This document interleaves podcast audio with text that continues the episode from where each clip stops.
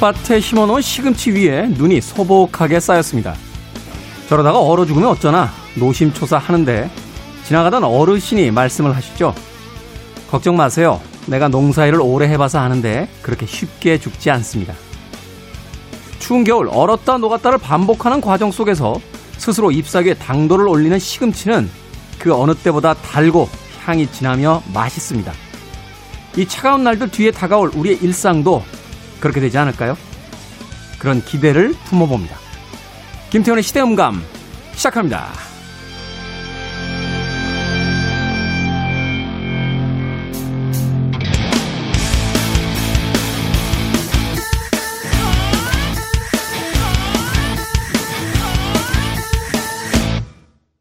그래도 주말은 온다. 시대를 읽는 음악 감상의 시대 음감 김태훈입니다.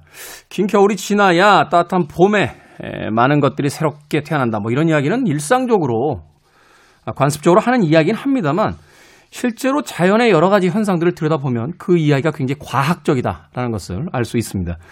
앞서서 이야기 드렸던 것처럼 한파를 이겨낸 겨울 시금치가 맛뿐만 아니라 영양면에서도 최고로 뛰어나다라고 해준다고 합니다. 그러면 겨울 시금치가 더 비싼가요? 네, 여기까지 알아야 되는데 거기까지는 잘 모르겠습니다. 아무래도 맛과 영양이 뛰어나면 어, 가격이 좀 더 올라가야 될 텐데 사실 이 농수산물의 가격은 그 공급과 수요에 의해서 결정이 되기 때문에 그 품질과는 조금 관계가 없지 않나 하는 생각도 해보게 됩니다. 생각해보니까 이 겨울바람이라든지 아주 추운 곳에서 오히려 더 맛을 더하게 되는 것들이 있죠. 와인으로 따지면 이제 아이스 와인 같은 경우, 네.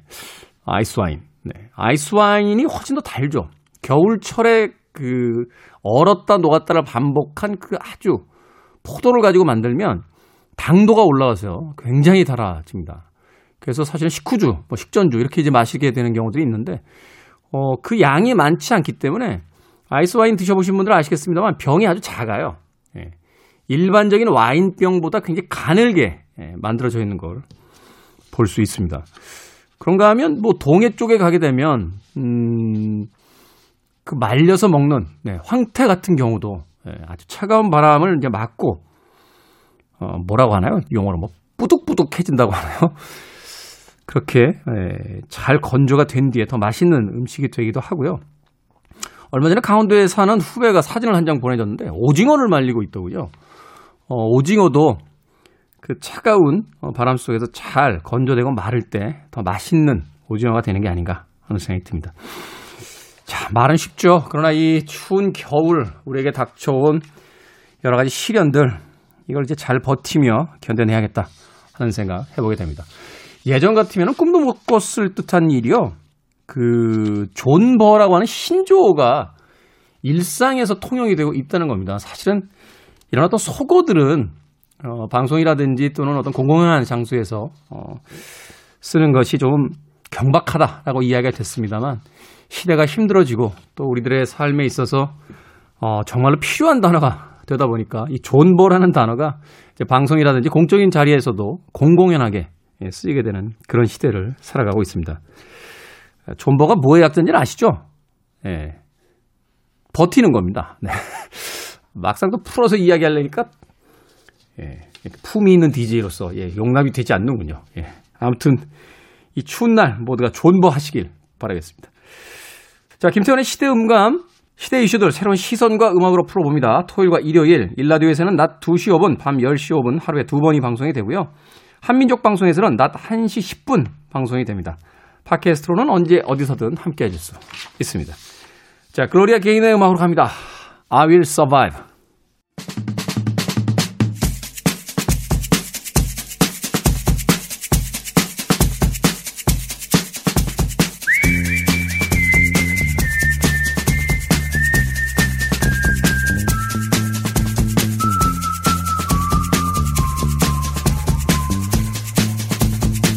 한 주간 사람들이 많이 본 뉴스 그리고 많이 봐야 하는 뉴스를 소개합니다.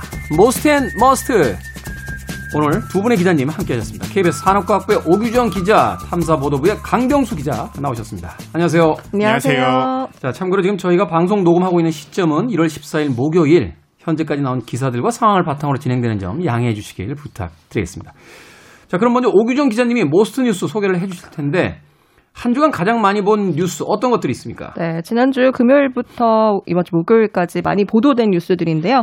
우선 첫 번째는 미 하원에서 트럼프 대통령 탄핵안이 가결됐다는 소식이 있었습니다. 임기가 열흘도 안 남았는데 네. 그러니까요. 탄핵까지. 예. 네. 감정 많이 상했죠. 이 얘기에 대해서는 조금 이따가 좀 자세히 좀 풀어보도록 하고요. 네. 어, 그리고 13일에 정인이 양모, 장모 씨에 대한 첫 재판이 열렸는데요. 검찰이 정인이 사건 그 양모에 대해서 살인죄를 적용했다는 네. 내용이 있었습니다. 그러니까 처음에는 치사. 네, 어. 그렇죠. 치사를 적용을 했었는데 이 첫 재판 때 공소장 변경을 하면서 그러니까 사망할 수 있다는 걸 알면서도 이 폭행을 했던 점을 그 법의학자들의 의견을 들어서 네. 살인죄로 변경을 했습니다. 그리고 그 야권 서울시장 후보 단일화 놓고 충돌 관련한 뉴스들이 많았는데요. 국민의당 네. 안철수 대표와 또 나경원 나경원 네. 전 의원이 서울시장 출마 선언을 했고 그리고 또 오세훈 전 시장도 조건부 출마를 밝히면서 네. 범보수권의 단일화를 어떻게 이뤄낼 것이냐를 두고 좀 설왕설래가 많았습니다. 사실 이슈몰이만 본다라면 이제 야권 후보들이 사실은 중량감이라든지 또 이야기거리들이 훨씬 더 많아서 네. 주목받는 그런 그쵸. 것 같은데 좀 예. 지켜볼 일입니다. 네. 그리고 코로나19 확진자 수가 감소세를 보이고 있는데 약간 착시 같은 게 사실은 우리가 천 명대 계속 넘어가다 보니까 그쵸. 500명대 이게 줄었다고 생각하는데 한두 달 전만 우리가 100명대만 나와도 막 많이 뭐 나왔다고. 이렇게 많이 나왔냐 네. 막세 자릿수 네, 얘기하고. 세 자릿수 얘기하던 때가 있었잖아요. 이게 좀 조심해야 되죠. 겨울이기 때문에. 어, 그리고 이 14일 박근혜 전 대통령에 대한 형이 네. 최종 확정이 됐다는 소식입니다. 징역 20년 네, 사실 형이 뭐 확정됐습니다. 여기에 대해서는 이제 그 파기환송심에서 다시 올라간 거기 때문에 네. 그 징역이 몇 년이냐 이건 큰 의미가 없고 이게 과연 이제 완결이 됐으니까 정치권에서 어떤 사면 논의가 어떻게 진행이 될 거냐 이게 또 관심이 되지 않나 하는 또 생각을 해보게 됐습니다. 네. 자, 이 중에서 어떤 뉴스 주요 뉴스로 살펴볼까요? 네, 그 저희가 살펴볼 모스트 뉴스 저는 이제 트럼프 미국 대통령 탄핵 관련한 소식을 좀 가져와 봤는데 네. 어, 정말 역사상 초유의 사태라고 할 수 있을 것 같아요. 트럼프 미국 미- 대통령에 대한 탄핵안이 13일 네. 미 하원을 통과했습니다. 공식적으로는 미국에서 탄핵안이 나오긴 했습니다. 탄핵이 된 대통령은 없죠. 그쵸. 그쵸. 탄핵이 된 닉슨 사인하고 네. 나갔으니까. 네. 어찌됐건 탄핵까지 갔던 사람들은 있는데 이게 트럼프 대통령 탄핵 됩니까? 근데 이게 표결 결과를 보면 사실 하원은 민주당이 과반 의석을 차지하고 있기 때문에 네. 민주당이 222석인데 표결 결과를 보면 232석의 찬성이 나왔어요. 그러니까 공화당 와. 의원 10명이 찬성표를 던져서 가결이 됐다는 거예요. 심지어 대통령 선거 때도 왜 저 트럼프 지지하지 않는다는 공화당 의원들도 있었잖아요. 맞아요. 네. 그런데 이제 문제는 상원으로 갔을 때 이 상원에서 통과가 될 것이냐의 문제인데 상원이 이제 50대 50이잖아요. 그런데 네. 3분의 2 이상이 찬성을 해야 이게 이제 가결이 되는데 공화당 의원이 얼마나 동참할 것인지 도 관심 이겠거니와 음. 이게 트럼프 퇴임이 사실 얼마 안 남았잖아요. 그러니까 그렇죠. 얼마 안 남은 상황에서 이 트럼프 퇴임 전에 과연 이게 가결이 될 것이냐 또 관심사인데 지금으로서는 이 취임식 하루 전인 19일에 네. 이 상원 회의가 예정이 돼 있기는 하거든요. 그런데 거기서는 탄핵을 논의하지 않겠다는 그 미국 상원 공화당 원내대표의 이 말이 나왔습니다. 그래서 이게 퇴임 후에 음. 탄핵이 이 상원에서 논의될 것이다. 라는 거죠. 우리가 이제 상식적으로 생각을 해보면 탄핵이라는 건 이제 현재 위치에서 이제 그 쫓아내는 건데 그렇죠, 네. 그렇죠. 퇴임 이후에 탄핵을 논의하겠다. 이건 어떤 의미가 있는 겁니까? 그러니까 이제 첫 번째는 그때 왜 저희 지난 방송에서 이 김태훈 DJ께서 민주주의는 죽었다 뭐 이런 이제 말씀도 하셨지만 이 민주주의를 훼손한 대 잠깐만 그렇게, 그렇게 앞뒤를 자르고 얘기하면 제가 아, 네. 아, 네. 과대평가이다. 네, 네. 제가 굉장히 반민주적 저희만 알고 있는 맥락이었군요. 네, 아, 이게 이제 죄송합니다. 드라마에 나온 대사라고. 하우스 오브 카드에서 네, 네. 주인공이 민주주의는 과대평가. 아, 과대평가된다. 캐릭터가 한 얘기, 네. 제가 한 얘기가 아닙니다. 아, 큰일, 큰일 날 뻔했네.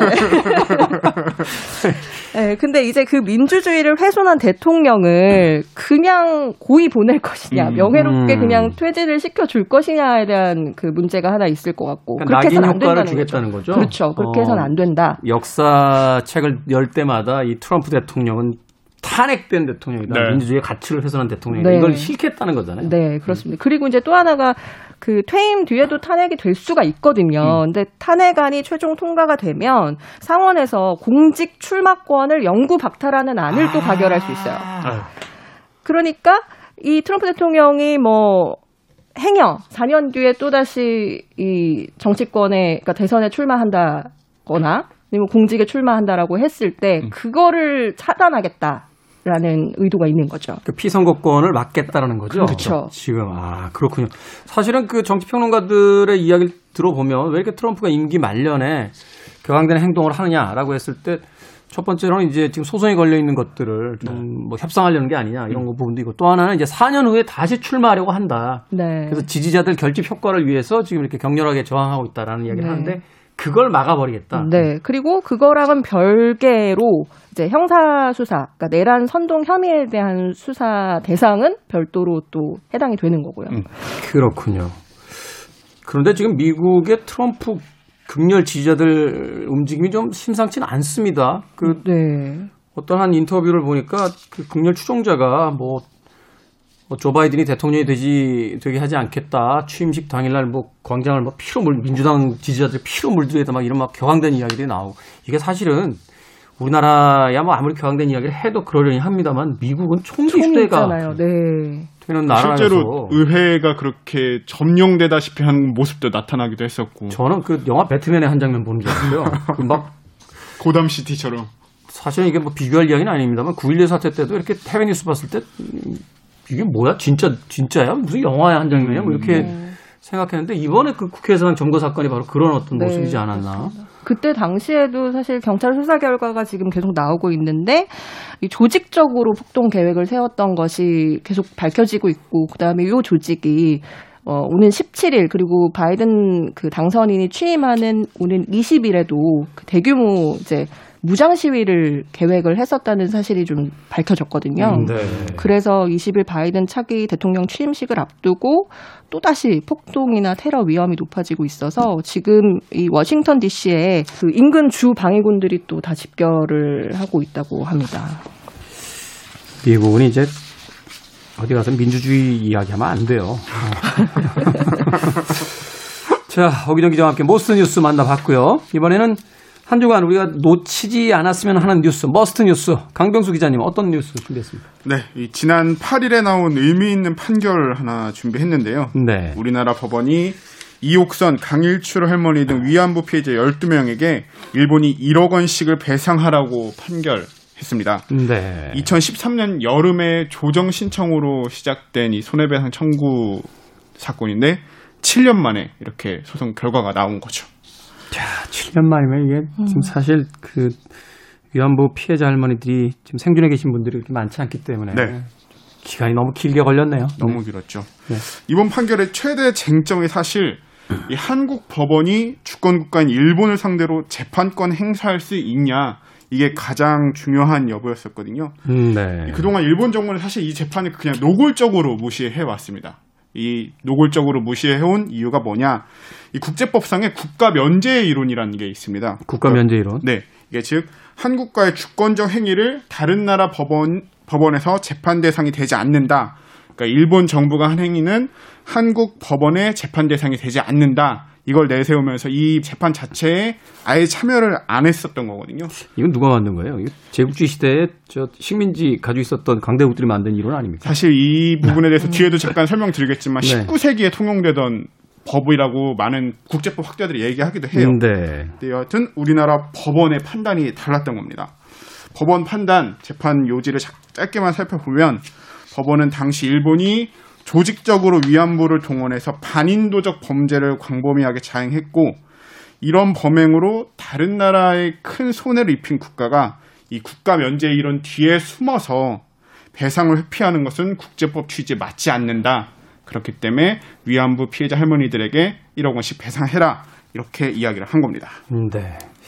일본이란 나라가 이걸 쉽사리 받아줄 것 같지는 않은데요. 그렇죠. 어떻게 일본이 받아주지 않았을 때 어떤 강제성을 가질 수 있는 뭐 그런 요소들이 있습니까?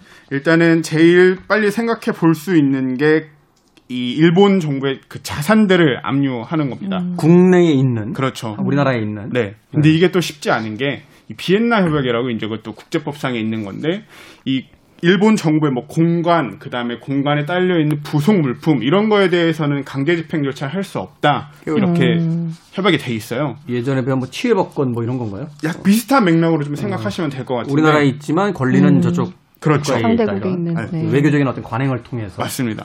이, 사, 이 법 적인 어떤 그 이 판결을 적용하는 사례 역시도 이번이 처음이기 때문에 일단은 우리가 그러면 강제로 집행할 수 있는 대상이 뭔지 이걸 파악하는 거에도 시간이 한참 걸릴 거고 일본 정부 역시도 이 판결 나온 다음에 지금 굉장히 크게 반발하고 있거든요. 네. 그래서 일본 여당인 자민당을 중심으로 해서 이거 ICJ 국제사법재판소에 이제 제소해야 된다. 뭐 이런 이야기도 나오고 있는데 사실 여기 이 기사를 보면서 저도 처음 알았던 건데 참 웃긴 게 일본 정부 같은 경우가 이걸 만약에 자기네 일이라고 생각해 보면은 일본 정부는 이걸 인정해야 될 수밖에 없는 논리가 또 있습니다. 네. 차- 찾아보니까 일본은 이 외국에 대한 일본의 민사재판권에 관한 법률 이런 게 있더라고요. 일본에 일본의 법전에 그렇죠. 네.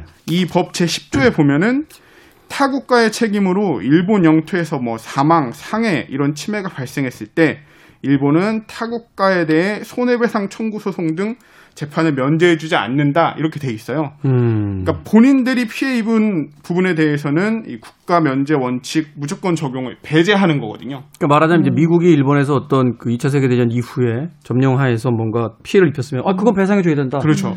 이거 그 일본에 있는 미국의 말하자면 애플 공장에서 우리 그 이거 재산 압류하겠다. 뭐 이렇게 나가는 건데 그게 우리나라로 오면 아, 그런 게 어딨냐 국제법에 이렇게 나온다는 거잖아요 지금. 어. 똑같은 법률도고 피해자일 때랑 가해자일 때 어떤 반응, 대응이 너무 달라지기 때문에 이런 부분도 어떻게 고려가 될지 보이고 또 정말로 이 ICJ 제소가 이루어지면은 국제법상에서 다시 판단이 이제 이루어지는 건데 최근 국제법의 흐름이 국가 주권 아까 말씀하신 것처럼 이 국가 면제 이론이라는 게 어떻게 보면은 19세기에 그때 네. 당시에 힘에 의해 좌우되던 세계 질서에 의해 만들어진 법약인데 이 최근에 들어와서는 이 피해자 개인의 인권을 더 중시하는 흐름도 분명히 나타나고 있다고 얘기를 하거든요. 네. 어떤 판결을 내릴지 그것도 궁금하고 일본 정부는 그리고 사실 이 위안부 문제 자기네들이 저지른 이 반인도적인 범죄가 국제사회에 노출되는 것을 저를 굉장히 꺼려해요. 일단은 이슈화 되는 것 자체를 그 껄끄럽게 생각하잖아요. 맞습니다. 그래서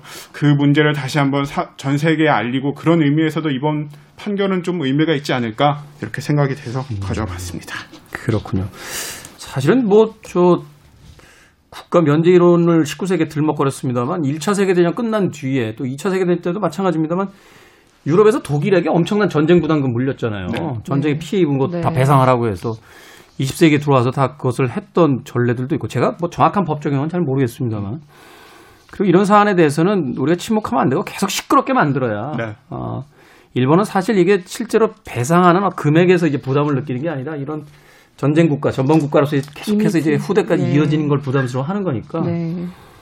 뭐 계속해서 동원할 수 있는 스피커를 다 동원해서 시끄럽게 우리가 떠들어 줘야죠. 그래야지 일본 입장에서 뭔가 어, 변화된 모습이라도 볼 수 있지 않을까 하는 생각이 듭니다. 그나저나 일본의 민사재판권에 관한 법률은 일본어로 돼 있을 텐데 이것까지 우리 강병규 기자님께서 제가 다 찾은 거 아니고 많은 기자들이 함께 강병수 기자님 전 보고. 자, 지금까지 아, 오기정 기자 그리고 강병수 기자와 함께 머스텐 머스트 뉴스 어, 소개해드렸습니다. 고맙습니다. 네, 감사합니다. 감사합니다.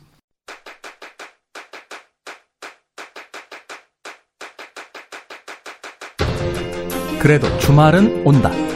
김태원의 시대 음감.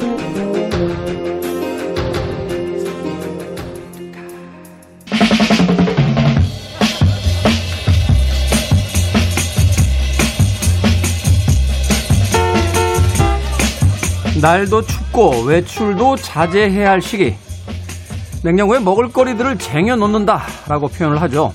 오늘 이 시간 재미있는 볼거리들을 잔뜩 쟁여놓는 시간을 가져보도록 하겠습니다. 우리 시대의 영화 이야기 시선의 시선. 영화 유튜브 채널 김시선의 김시선 영화평론가 나오셨습니다. 안녕하세요. 네, 안녕하세요. 반갑습니다. 유튜브에서는 왜 그 실버 버튼, 골드 버튼 이렇게 해서 구독자가 올라갈 때마다 네. 이렇게 뭐 주잖아요. 네, 그렇죠. 약간 성과물 같은 걸 주는 거죠. 어떻게 보면. 현재 108만 구독자. 네. 그렇죠. 다 받으셨네요. 아, 제 골드 버튼은 네 받았죠. 실버 버튼은 되게 올- 이제 요 최근에는 실버 버튼이라고 골드 버튼이 이제 바뀌었거든요. 약간 판형이. 네네네. 근데 이제 실버 버튼은 초창기 아주 유튜버 처음에 나눠줬던 판을 가지고 있고 골드 버튼 이제 최근 거가 온 지 한 달 넘었었는데 어, 최근에서야 꺼냈어요, 사실은. 기분이 어떻습니까? 아, 그게 사실은 이제 받기 전에는 어 제가 사실은 그거에 대한 생각이 없다 보니까 네. 어, 다른 100만 유튜버 친구 집에 놀러 간 적이 있었어요. 근데 아, 그거를 이게, 이게 또 역시 주- 친구가 중요해요. 그러니까 100만 유튜버는 100만 유튜버 친구가 있군요. 아, 그렇죠. 아무래도 이제 또 배우기도 하고 제 주변에는 만명 유튜버도 없어요. 네. 네, 어찌 됐건. 어, 그 집에 놀러 가니까 이제 막상 사람이라는 게 시- 어, 나는 그런 거에 쿨해라고 하더라도 시각적으로 그런 걸 보게 되면 사람이란 게 욕심이 나잖아요. 아, 당연하죠. 아, 나도 90만 정도 됐으니까 이 양 한 거 100만 찍자. 빨리 100만 찍어서 받고 싶다. 아. 당연히 그런 마음을 갖게 되는데 막상 그걸 받고 나니까 오히려 되게 무거운 짐을 하나 얻게 된 느낌이 더 강했어요. 무거운 짐. 일단 보는 사람이 많다는 건 네. 부담스럽잖아요. 90만 때는 그래도 나는 그래도 100만 원 아니야 이러면서 이제 회피할 수가 있었는데 네. 이제 뭔가 어, 내가 뭐 된 사람인가 뭐 이렇게 싶- 싶은 것도 있고 그래서 오히려 그게 되게 무거운 짐처럼 느껴져서 한 3주 동안은 집 구석에다가 그대로 놔뒀어요. 그대로. 네, 정말 그대로 미국에서 온 박스 그, 그 중국에서 온 박스 그대로 놔뒀어요. 아, 또 중국에서 옵니까? 제가 알기로는 중국에서도 제작해서 보내지는 걸 알아서 아, 그렇군요. 모든 뭐 생산품들은 거의 중국에서 이제 만들어진다라고 네. 봐도 그 무리가 없으니까. 어찌됐건 100만 클럽까지 축하드립니다. 네, 감사합니다. 뭐 거기에 또 그 구글 수잔 CEO의 그, 그 간단한 편지도 하나 편지? 있거든요. 네, 어. 뭐 열심히 했는데 앞으로 더 열심히 해라 뭐 이런. 아, 그렇군요. 네.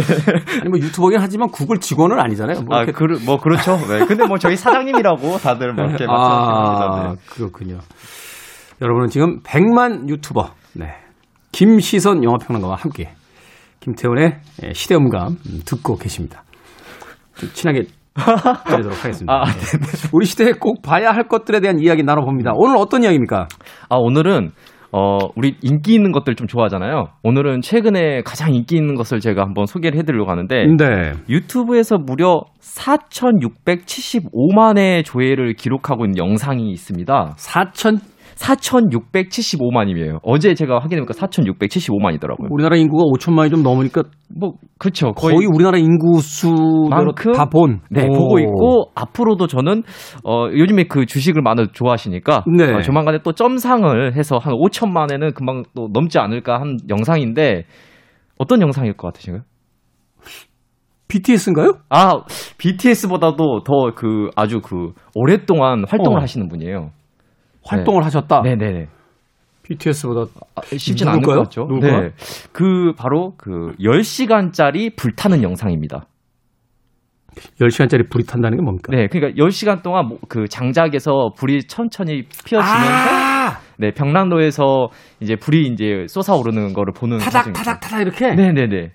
병난로 영상인데요. 그게 이제 어, 10시간 동안 틀어져 있어요. 네. 벽난로 그, 그 그거를 5천만 가까운 사람들이 봤어요. 네, 지금 많이 보셨고 앞으로도 저는 많이 생산될 거로 지금 보고 있습니다. 소위 이제 그 백색 소음이라고 하는 ASMR 그 그걸 이제 영상화 시킨 건가요? 그렇죠. ASMR이 포함되어 있는 시각적인 영상이라고 보실 수 있고 사실 국내에는 병난로를 가지고 있는 집이 아니죠. 저희 한국은 그런 문화가 없긴 하지만 여기는 온돌이니까 굳이 벽난로를 안 쓰니까. 병난로를 안 쓰죠. 하지만 어 그거를 켜놓고 보는 분들 굉장히 많고 국내에도 어 불멍이라는 용어가 생길 정도로 불을 보면서 멍을 때린다. 음. 네, 그런 용어가 생길 정도로 어, 많은 분들이 지금 이, 어, 이 불타는 영상을 보고 계십니다. 그게 역사와 유래가 있다고 그러더라고요. 이 불을 보면서 멍 때리는 게 원시인들부터 이제 시작이 된 거기 때문에 네. 인류의 거의 초기부터 인간이 해왔던 행위다, 숭고한 행위다, 막 이렇게 이야기 하시는 분들도 계시고 어, 맞는 것 같습니다. 네. 그리고 이제 집에서 그런 행위를 할 수 없으니까 이제 캠핑 가면 캠프 파이어라고 해가지고 네. 그 사실 상식적으로 이렇게 보면요 네. 이상한 짓거리 하는 거잖아요. 사람끼리 모여가지고 가운데다 불을 질러 놓고서 네. 그 주변에 앉아서 그걸 쳐다보는가라고 네. 했는데 사실은 그게 수십 년 전부터 어떤 그 젊은이들의 문화로도 있었던 것이고 그렇죠. 그리고 실제로 이 영상은 제가 아주 오래전까지 참여했다 1960년에 사실 불타는 영상이 있었다고 하더라고요. 이게 사실은 제가 말할 건 아닌데요. 네. 그 옛날 영화들 이렇게 보면요. 네. 그 남녀가 이렇게 그 뜨거워지잖아요. 아, 네네. 그러면 지금 이제 그걸 영상으로 이렇게 다 보여주지만 네네. 그 당시만 해도 이제 그게 뭐였더라? 70년대, 80년대 나왔던 영화지 뭐 겨울 여자라든지 뭐 네. 이런 영화들 보면 네. 침이 이렇게 꼴깍 넘어가다가 네. 갑자기 둘이 탁 끌어안으면 네. 카메라 싹 움직여요. 네. 그래가지고 장작불 타는 걸 보여주면서 끝나요. 어떤 경우는 막 두 분이 이제 그 사랑을 나눈 시점에 카메라가 틸다 밑으로 쭉 내려오면서 내려가면서 불만 이제 보여주고 불만 보여주는 네. 포커스를. 그, 그래가지고 저는 장작불이 정말 싫었어요. 어릴 때 왜 자꾸 장작불을 아 이게 딱 깊은 의미가 있군요. 그렇죠. 근데 이제 말씀하신 것처럼 캠핑은 실제로 이제 저희가 실제로 그 뜨거움을 열기를 느끼니까 아 그래도 우리가 요즘엔 특히나 많은 분들이 아 캠핑 가서 불타는 그 모닥불 앞에서 얘기도 나누고 커피도 한 잔 마시고 싶다 이런 생각 많이 하실 것 같아요. 근데 네. 이거는 진짜가 아니라 그냥 영상인데 이게 어. 많이 본단 말이에요. 그리고 누가 만들어 뭐 이런 생각 하실 것 같아요. 이게 10시간짜리를 만들었다는 건 10시간 동안 카메라를 세워놨다는 얘기인데. 그렇죠, 일단 그렇죠. 이 영상 쪽으로 좀 들어가 보겠습니다. 네. 제가 사실은 약간의 데자뷰가 좀 있어요. 그 몇 년 전인가요? 프랑스에서 시청률 1위 한 프로그램 중에 하나가 이게 소가 걸어오는 거를 몇 시간 동안인가 그 롱테이크로 잡은 어어. 장면인데 이게 그 해에 프랑스에서 시청률 1위였거든요. 그리고 왜 그 뒤에 그 열차 앞에다 카메라 달아가지고 아 이동하는 기차가 가는 것만 계속 보여주는 거야.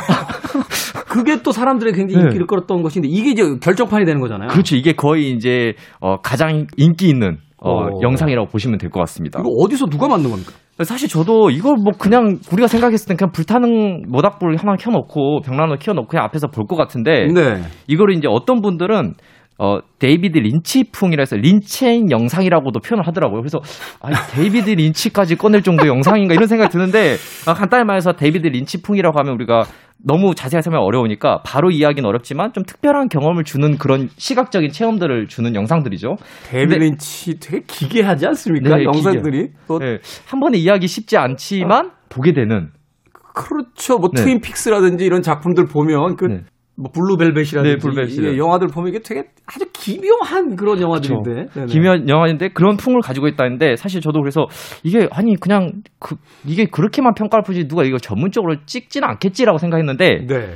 어이 그 유튜브에도 그렇고 넷플릭스도 이 영상을 보시면 그 디렉터 그러니까 감독 이름으로 한 명이 자꾸 등장을 합니다. 그 누구냐면 조지 포드입니다. 그 서부극을 잘 찍으신 존 포드 감독 아니시고요. 그 그러니까. 조지 포드라는 분이 앞에 계속 그려져요. 그래서 조지 이분이 포드. 예, 조지 포드. 어. 그래서 이분이 누구지 하고 찾아보니까 어 사실은 그 워싱턴에 Pet Media Plus를 운영하고 애완동물 용품 회사를 운영하시는 사장님이세요. 네.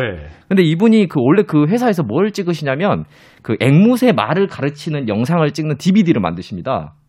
앵무새에게 말을 가르치는 네네네. 영상, 교육 영상. 네, 교육 영상을 교육 만들- 영상이네요. 네, 네, 네. 그 애완동물 영상을 만드시는데 어느 날 그 고양이를 또 찍고 있었대요. 네. 근데 고양이를 찍다 보니까 아 내가 뭔가 리얼리티한 그런 영상들을 제작하는데 소질이 있는 거 아닌가 어. 그런 생각 갖다가 언뜻 자기한테 아이들이 어, 자녀들이 가장 많이 요구했던 영상이 뭔가 보니까 벽난로에 불을 때우는 영상이었다는 생각이 든 거예요 이 사람이 음. 그래서 그때부터 이제 이 벽난로를 어, 촬영하기 시작합니다 벽난로를 촬영.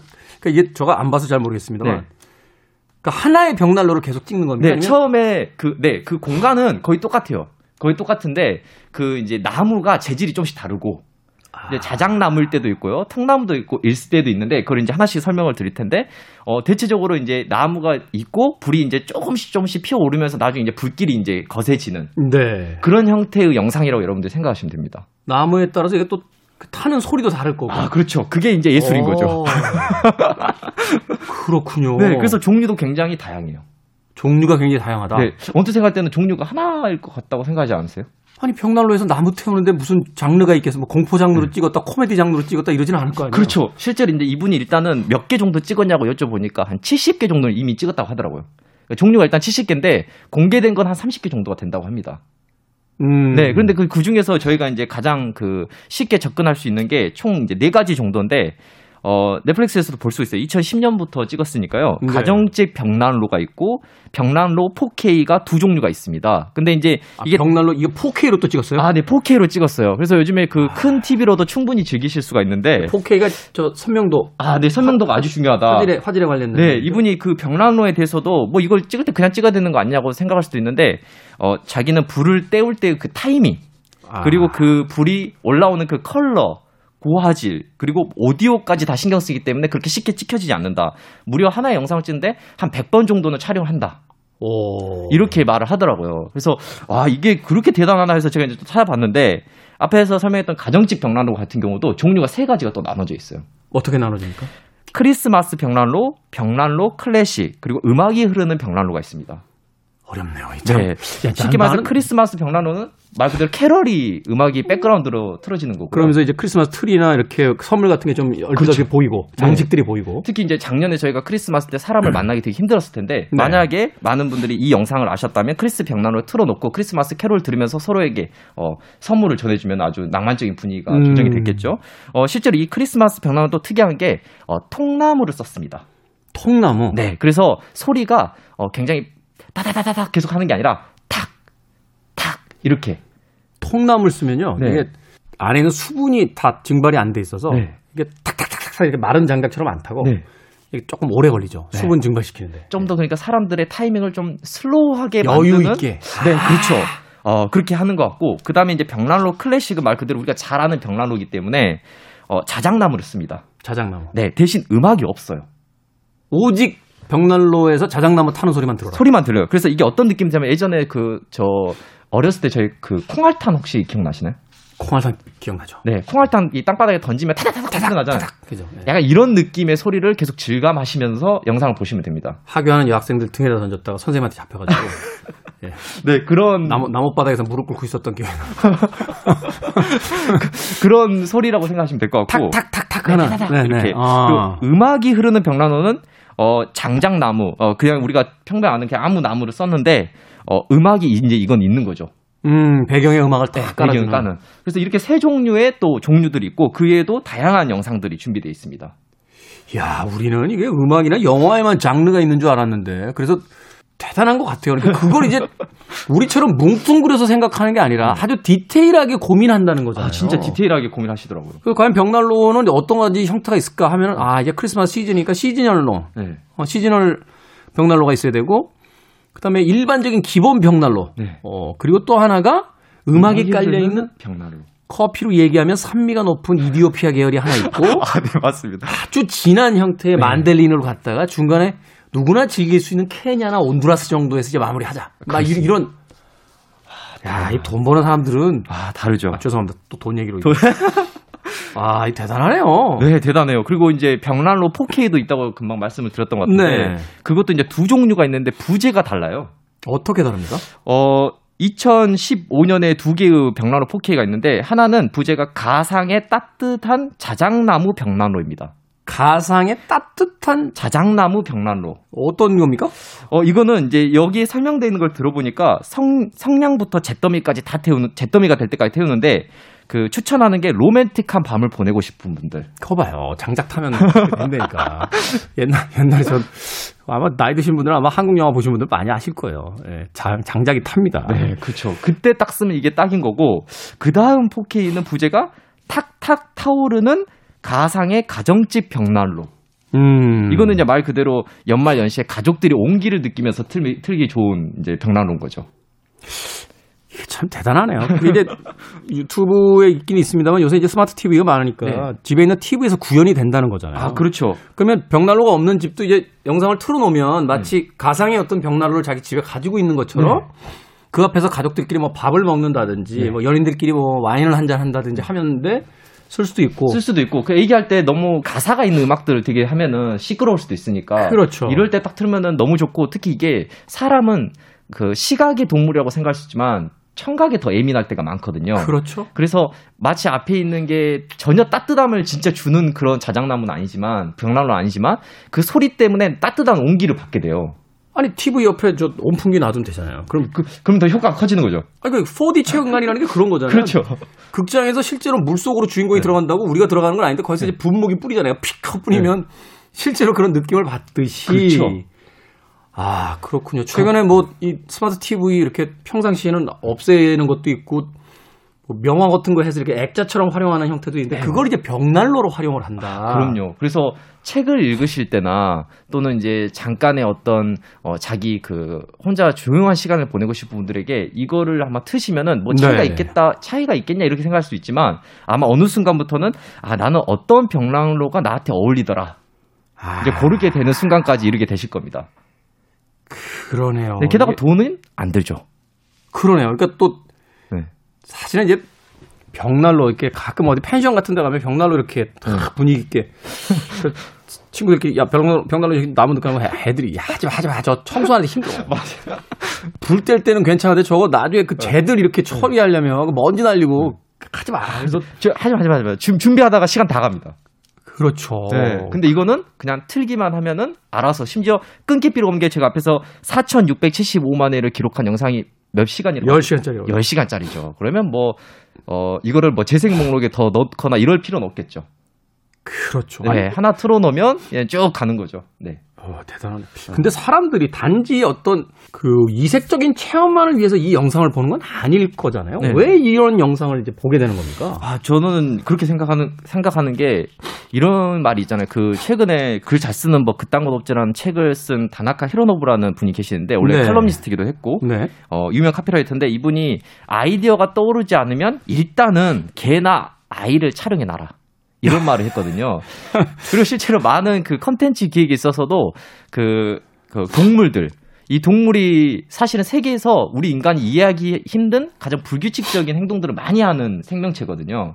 그리고 또 동물과 아이는 누구든 좋아하니까. 누구든 좋아하고 네. 시각적으로 뺏길 수밖에 없거든요. 근데 사실 우리가 멍을 때리는 이유를 살펴보면은 멍이 과학적으로 내가 우리는 인간이 계속 내가 돌아가다 보니까 어느 순간 내가 히- 너무 힘들어지면 자체적으로 멍을 때리게 만들어져 있다고 하더라고요 구조가.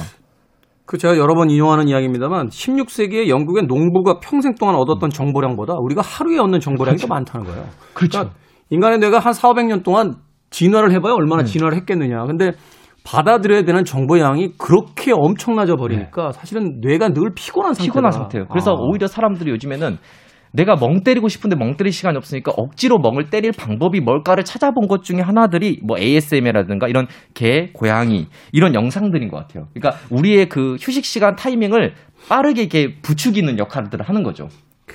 네. 그렇군요. 그래서 이런 이해하기 어려운 아까 전에 데이비드 린치 감독 얘기를 했잖아요. 그 네. 말 그대로 린치 풍의 역할들을 해주고 있는 거죠. 우리의 멍을 때려버리는 거죠. 야, 이해하기 힘들면 멍 때리게 되거든요. 이게 여러 가지 버전이 있겠네요. 네. 말하자면 북극 버전, 뭐 남극 버전, 네, 앞으로 많아질 버전, 봄 버전, 겨울 버전, 어, 초저녁 버전, 늦은 뭐 그리고 침엽수 버전, 활엽수 버전, 뭐 그러니까 이게 무궁무진한 거잖아요. 네, 무궁무진합니다. 어떤 나무를 태워야 따르고 이를테면 그 어, 이 유튜브에 보면은 어, mesquite mesquite 벽난로라는 게 또 다른 게 있어요. mesquite 벽난로. 뭔가요? 이 mesquite가 사실은 외국에서 그, 그, 바베큐를 할 때 쓰는 나무라고 해요. 굉장히 아, 바베큐 할 때 쓰이는. 쓰는 나무. 우리나라에 가장 저- 잘, 저- 잘 타니까. 숯불구이 할 때 쓰는 숯 같은 네, 그런 걸로 제- 굉장히 활용되는데 이 벽난로가 실제로 우리가 영화에도 등장을 했다고 하더라고요. 어, 어떤 영화에 등장하냐면 그 Cold Chasing이라고 리암 니슨이 연 네. 나왔던 영화가 있어요. 그 추운 막 눈 오는 데서 네, 막 눈으로 이렇게. 나왔던 예. 원래는 그 딸을 복수하는 역할을 많이 하셨는데 이때는 이제 아들 복수로 하시잖아요. 그러니까 리암 네. 니슨 아저씨는 네, 예, 복수를 복수의 아이콘이신데 다음 생에도 리암 니슨 아저씨의 아들로 태어나고 싶진 않아요. 저, 아들이나 저도 그, 저도 그렇습니다. 저도 줄 서겠습니다. 네. 네. 그런데? 거기 영화에도 그 이 리암 니슨 역할의 역할의 주인공이 그 형의 집에 갔는데 형의 집에 TV에 mesquite 벽난로가 켜져 있어요. 아. 이 mesquite 벽난로 만드신 분 누구라고요? 조지 포드 씨. 조지 아, 포드. 예, 아저씨. 조지 포드 아저씨가 이것도 만드신 분이십니다. 그러니까 말하면 우리 식으로 얘기하면 이제 가상 벽난로 전문가시고. 아, 그럼요, 그럼요. 어. 대단하신 분이십니다, 진짜. 그래서 혹시나 이런 데 LG나 삼성 이런 데 가셔서 거기에 이제 그 TV에 혹시 벽난로가 있으면 아, 그래서 그거 맞아요. 아마 조지 포드 아저씨가 만들 가능성이 높아요. 맞다 맞다. 얼마 전에 제가 그 백화점에 뭐 좀 사러 갔다가 그 가전제품 파는 데 이렇게 갔는데 네. 테레비들마다 다 벽난로 영상이 나오고 있어. 이게 뭐지? 이러고서 그냥 슬쩍 지나갔는데 아 그게 그거군요. 그럴 가능성이 굉- 굉장히 높다고 봅니다. 왜 조지 포드 아저씨가 아. 만약에 전 세계적으로 불 벽난로 그 저작권을 료를 받는다면 아마 그 아저씨는 이미 어, 다른 아, 세상에 계시죠. 영상물이니까 이거 당연히 저작권 있겠죠. 아, 그렇죠. 있을 그죠? 가능성이 되게 높죠. 실제로 와. 이왜 이거가 만들 때 어떤 부분이 가장 힘드냐 하니까는 그 자작나무 배송비가 많이 나온대요. 아 가지고 오려고 하면 네, 가지고 오려고 하면 자작 그리고 이제 이게 한두 번 촬영해서 끝나는 게 아니라 같이 말씀드렸다시피 100번 정도를 촬영한다 했잖아요. 그러면 쓰다가 타다가 아, 마음에 안 드는 거예요. 예술적인 홀 막 불타오르는데 어 거기서 타이밍에서 약간 불타는 소리가 엉켰어. 그러면 이제 다시 이게 이게 탁탁 그렇죠. 이렇게 타야 되는데 탁탁탁탁탁탁 아이씨 다시 다시 다시 왜냐하면 이 영상들 대부분 그저 아. 롱테이크거든요. 롱테이크. 그러니까 이제 카메라 고정시켜 놓고 네. 편집 없이 쭉 찍는 쭉. 찍는 거니까 이게 편집이 되면 그 순간부터 사람들이 그 거기서 이 사람이 꼭 그거를 편집됐다 해서 아는 건 아니지만 무의식적으로 그래서 튕겨 나가게 되잖아요. 리듬이 달라지니까. 네, 그러니까 아. 그것 때문에 다시 찍는 경우가 많기 때문에 이 자작나무 배송비가 꽤 많이 든다. 그래서 이렇게 그렇게 남들이 쉽게 찍을 수 있는 분야는 아니다. 이렇게 생각하시는 것 같습니다. 아니 근데 100만 유튜버시니까 아시겠습니다. 이게 5천만 회 가깝게 아, 히팅이 되면 네네. 꽤큰 돈 아닙니까? 아, 엄청나게 큰 돈 아닙니까 이거? 부럽습니다.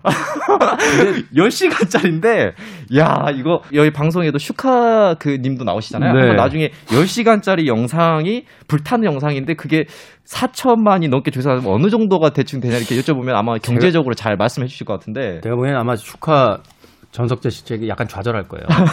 자기 자기는 그 영상 하나 만들려고 정말로 수많은 자료를 그렇죠, 그렇죠. 뭐 김시선 평론가도 마찬가지겠습니다만 자료 조사하고 편집하고 네. 막 크, 고민 물론 벽난로 영상이 아, 그럼요. 그 노력이 안 들어갔다는 건 아니지만 네. 상대적으로 이제 그렇게 생각을 해보면 그럼요. 데이빗 린치 풍이라고 평가받는 영상이기 때문에 함부로 무시해서는 안 되는 영상입니다. 네. 그래도 그렇죠. 저는 뭐 하루에 몇, 열몇 시간씩 막 떠들면서 이렇게 돈을 번다 이렇게 생각하는데 어떤 친구는 옆에서 어, 그랬어? 나는 네. 어제 사진 한 장 찍어서 올렸는데 그게 뭐 한 얼마 벌어줬어? 뭐 이러면 이제 기분 나빠지는 거잖아요. 아, 그 사실 사람이 힘들 건 알면서도 배가 아픈 게 또 인간이니까. 네. 왠지 저는 오늘 방송 듣고 이 벽난로 찍으시는 분들 꽤 많아지지 않을까 하는 생각이 참고로 듭니다. 말씀드리면 이분이 그 벽난로를 하면은 그 공간이 있어야 되잖아요. 네. 그 집도 따로 구하셨어요.